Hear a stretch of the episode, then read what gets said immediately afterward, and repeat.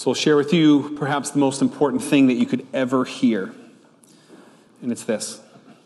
You must be born again.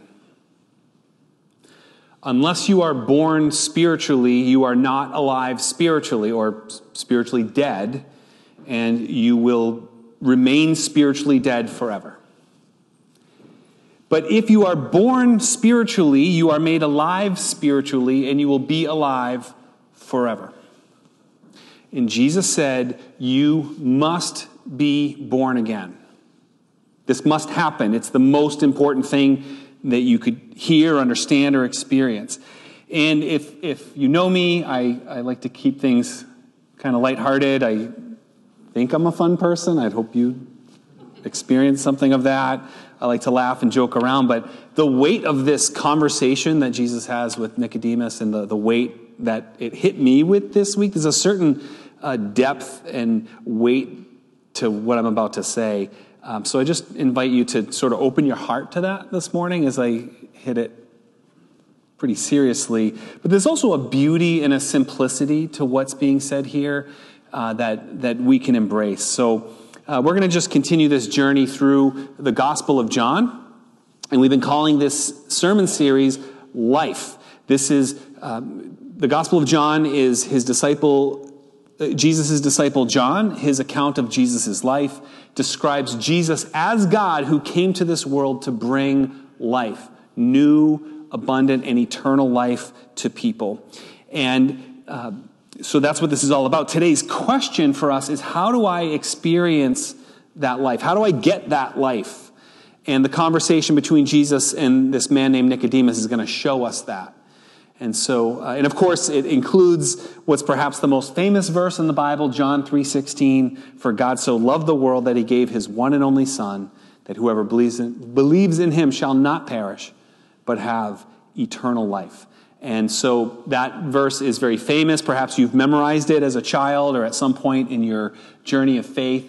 And it's just, it's so widely quoted and memorized that, and, and in many ways kind of pulled out of its context that it can actually be easy to misunderstand that. So I want to consider that very famous verse in its context and, and consider uh, consider what we are to see here as we walk through this conversation between Jesus and Nicodemus. So let us uh, let us pray as we approach this. So Father God, we we believe that your Spirit is here and at work, and we pray that you would have us to hear and have us to experience through your Spirit what you desire during this time.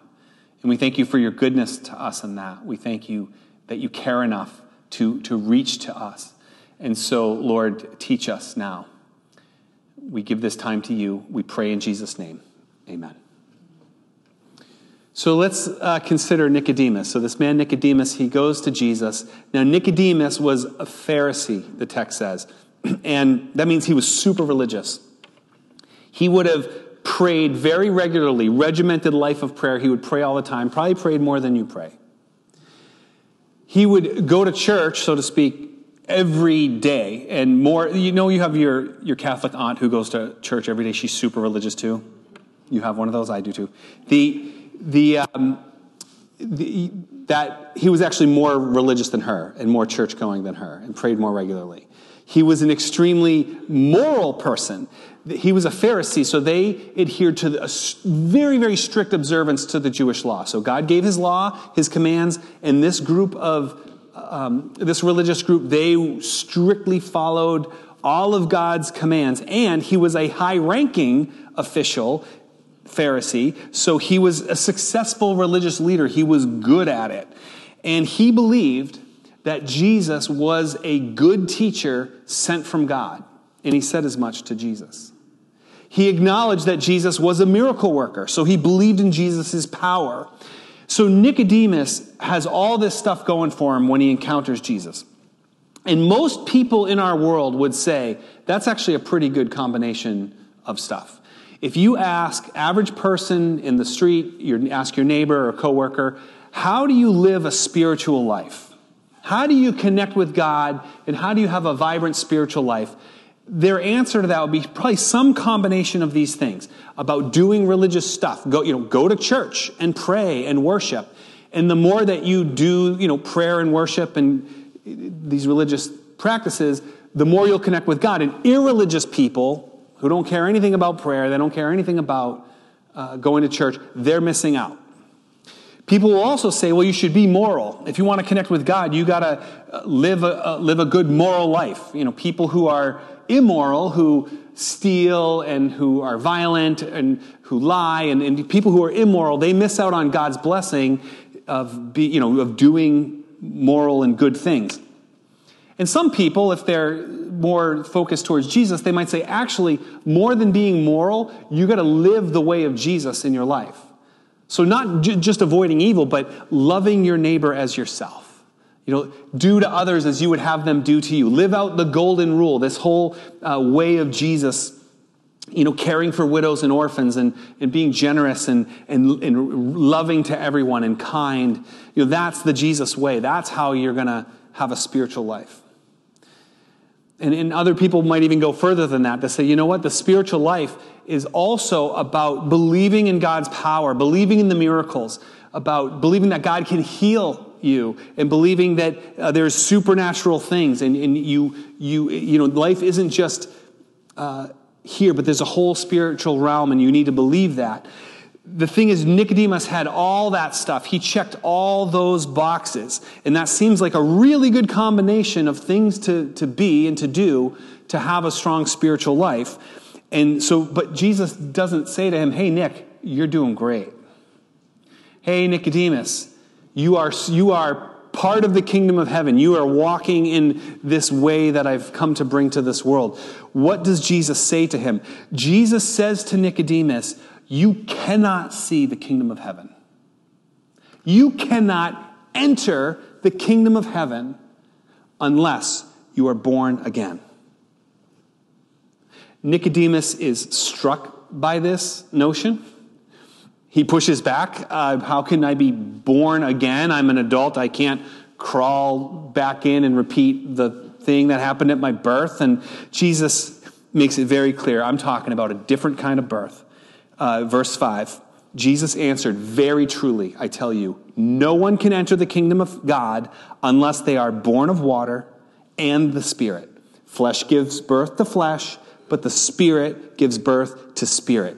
Nicodemus, all those things that you do are great. All those things that you have are wonderful. But unless you have a spiritual birth, you are not living spiritually. You do not have spiritual life. And Jesus goes on in verse seven. He says, you shouldn't be surprised at this. You should not be surprised at me saying, you must be born again. The wind blows wherever it pleases. You hear its sound, but you cannot tell where it comes from or where it's going. So it is with everyone born of the Spirit. So these, now this is interesting to Nicodemus, because if he's done all the right stuff, but he needs to be born spiritually, just like there's a, a physical birth, now there's a spiritual birth. Well, what did you contribute to your physical birth? What did you do to get born? You didn't do anything. Somebody else did something and you were born. But that's not something that you can do to yourself. And in the same way, the Spirit has to give you spiritual birth. You can't birth yourself spiritually. And Jesus describes it like wind blowing wherever it wants to blow. That's how it is with the Spirit. Being born of the Spirit is wherever the wind wants to blow, that's where it goes. And you can't harness the wind. You can't channel the wind in such a way. It's going to blow where it wants to blow. And that's how spiritual life comes to be. So Nicodemus says, how, how can this be? Verse nine. If How, how can this be? If you were to ask Nicodemus or a leader like him, hey, how do you, you know, how do you connect with God and how do you enter into God's kingdom? Nicodemus would say, you devote yourself to God, you uh, obey his commandments, you submit to his will, and you're entering his kingdom. And now there's this teacher saying, now, but I, now I also need a complete rebirth. I mean, think about it. If, if Nicodemus, who lived with such a strict observance to God's law, he probably didn't have a lot of sin to repent of, never mind a whole new cleansing and rebirth. I mean, if he, if if Jesus says that that man needs a radical transformation to, to have spiritual life, what hope do you have? He was more religious than you, trust me. He was more religious than me. And he needs rebirth. So we might just join with Nicodemus and say, how can this be? And Jesus gives Nicodemus two things to help him understand this. He gives him a very general thing and a very specific thing. First, the general thing. Jesus says, verse ten, Jesus said, you're Israel's teacher, and do you not understand these things? He said, look, you're, you're Israel's teacher. You're an expert in the Old Testament. And by nature of your position and by nature of your teaching, and you should know this. G- Jesus is saying the whole Old Testament, all the prophets are looking forward to this day where there will be new spiritual life, rebirth by God's Spirit. And wherever we see descriptions of water and the Spirit flowing in the Old Testament points to these things. When the prophet Joel said, you know, where God promised that there'll be a day where he would pour out his Spirit on all people. So God's Spirit pouring out towards people like water. Or in the prophet Ezekiel, um, where it says, in chapter thirty-six, says, I will sprinkle clean water on you, and you will be clean. I will cleanse you from all your impurities, from all your idols. I will give you a new heart and put a new spirit in you. I will remove from you your heart of stone, give you a heart of flesh, and I'll put my, I will put my Spirit in you. And you will move to follow my decrees and be careful to keep my laws. This beautiful, and, and again and again, we can go through a number of these where the, the prophets of God were promising that God was going to bring new life. That that which is dead will be brought to life by the Spirit of God. You must go from spiritual death to spiritual life. This is the promise of the Old Testament. And, and therefore, Nicodemus shouldn't be surprised if I'm saying that very same thing. You should be looking for it. So Jesus gives him just this general, you know, you should know these things from Scripture, but he gives him a specific analogy of this as well. In verse fourteen, Jesus says to Nicodemus, he said, just as Moses lifted up the snake in the wilderness, so the Son of Man must be lifted up, that everyone who believes may have eternal life in him. So Jesus is referring to an account that happened uh, at the time of the Exodus. After the Exodus, God's people were uh, re- rebelled against God, they, they sinned, and serpents, came, snakes came in and bit them, poisonous snakes, and they had the deadly poison in their bodies, and they were dying. And God told Moses, he said, Moses, this is what you're going to do. You need to fashion out of bronze a snake and just put it on a pole and hold it up. And anyone who looks at that snake, once it's lifted up, you look at it and you be healed. So God's, God provided. So just as God provided this snake that brought new physical life to these people, why is it so mysterious that this same God would provide that people might have new spiritual life? So when Jesus said, as the Son of Man is, just as the snake was lifted up, so I, the Son of Man, must be lifted up. He's referring to his crucifixion, that Jesus is lifted up on the cross. And that anyone who believes in him has this eternal life. No matter how religious or moral you are, everybody has the venom of sin in their body and they are dying. And all we can do is see that Jesus, God provides Jesus, lifted up on the cross. And just as people looked at the snake, you look to Jesus for salvation. The people weren't healed by the snake. The people in, in the time of Moses, they were healed by God's grace, God's grace to them, but it was the snake on the pole was the means of that. The same thing for us. We are saved by the grace of God alone, but it's Jesus' sacrifice on the cross that makes it possible. So when Nicodemus asks, Jesus, how can this be? How can I receive this new birth? Or how can I be born again?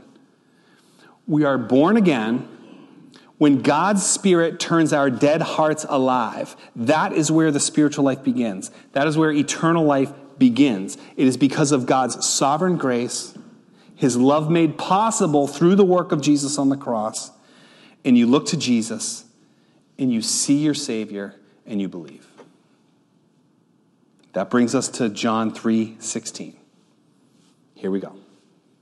For God so loved the world that he gave his one and only Son, that whoever believes in him shall not perish, but have eternal life. That's, that's where we get to this, this great passage of Scripture where it says this is because God loved the world. Not just one nation of people, his special chosen people, Israel, but all the nations of the world. And the world, in the Gospel of John, when it talks about the world, it's the world is that which is opposed to God's kingdom. God loved all of this world that was opposed to him, that he sent and provided a way for them to be born again and have new and eternal life. So what do we do? Because you can't make yourself spiritually alive no matter how hard you try, no matter all the good stuff that you do, you still must be born again, and you can't make yourself born. You can't harness the wind of God's Spirit. So what do we do? Do I just sit around and hope that maybe it would happen to me? Here's what I say. Look to Jesus. Look to Jesus on the cross. How do I know if I'm born again? Look to Jesus. See him as Savior. See him as your life. If you believe, then you have been born again, and it brings a response of faith. That is the reflex of this life, is faith in him. You are able to have faith because you are spiritually alive. That's why Jesus is so polarizing. He was then and today. Very polarizing, because you look to Jesus, people, people saw the miracles. Some people saw the miracles, and they believed, and they followed. Other people saw the miracle, and they, they accused him of, of some sort of evil. And even at the end of this passage, it talks about that, that there's those who will see the light, but they um, they remain in darkness. It, it, they, they are not alive spiritually.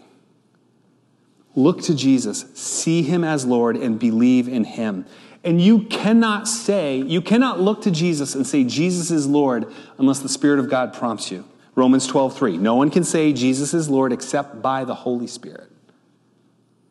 The Spirit of God will make your dead heart alive to have faith in him. Remember when, when Jesus was, was talking to his disciple Peter, and he said, you know, people are saying different things about me, Peter, but who do you say that I am? And in Matthew fifteen, Peter answers Jesus, you're the Messiah, the Son of the living God. And Jesus replied, blessed are you, Simon, son of Jonah, for this was not revealed to you by flesh and blood, but by my Father in heaven. Peter said, you are the Messiah. You are the chosen one. You are the one who was to come. And Jesus said, good, you're right. But you didn't just figure that out by watching me. You didn't read about it anywhere. Nobody told you except my Father. That the Spirit of God has showed you that this is true, that you have become alive.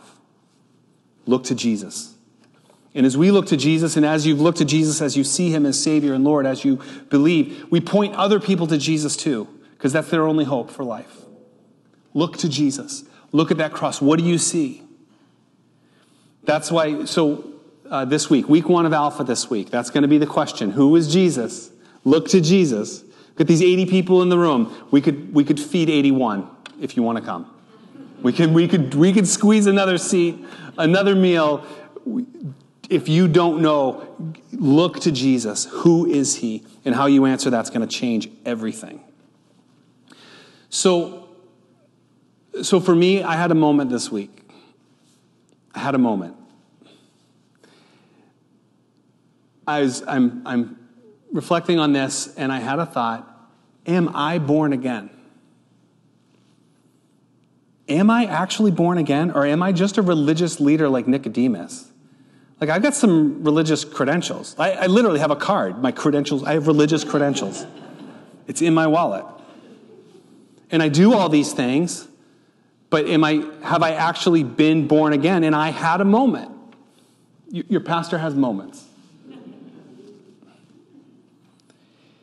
And in that moment, I prayed, God, am I born again?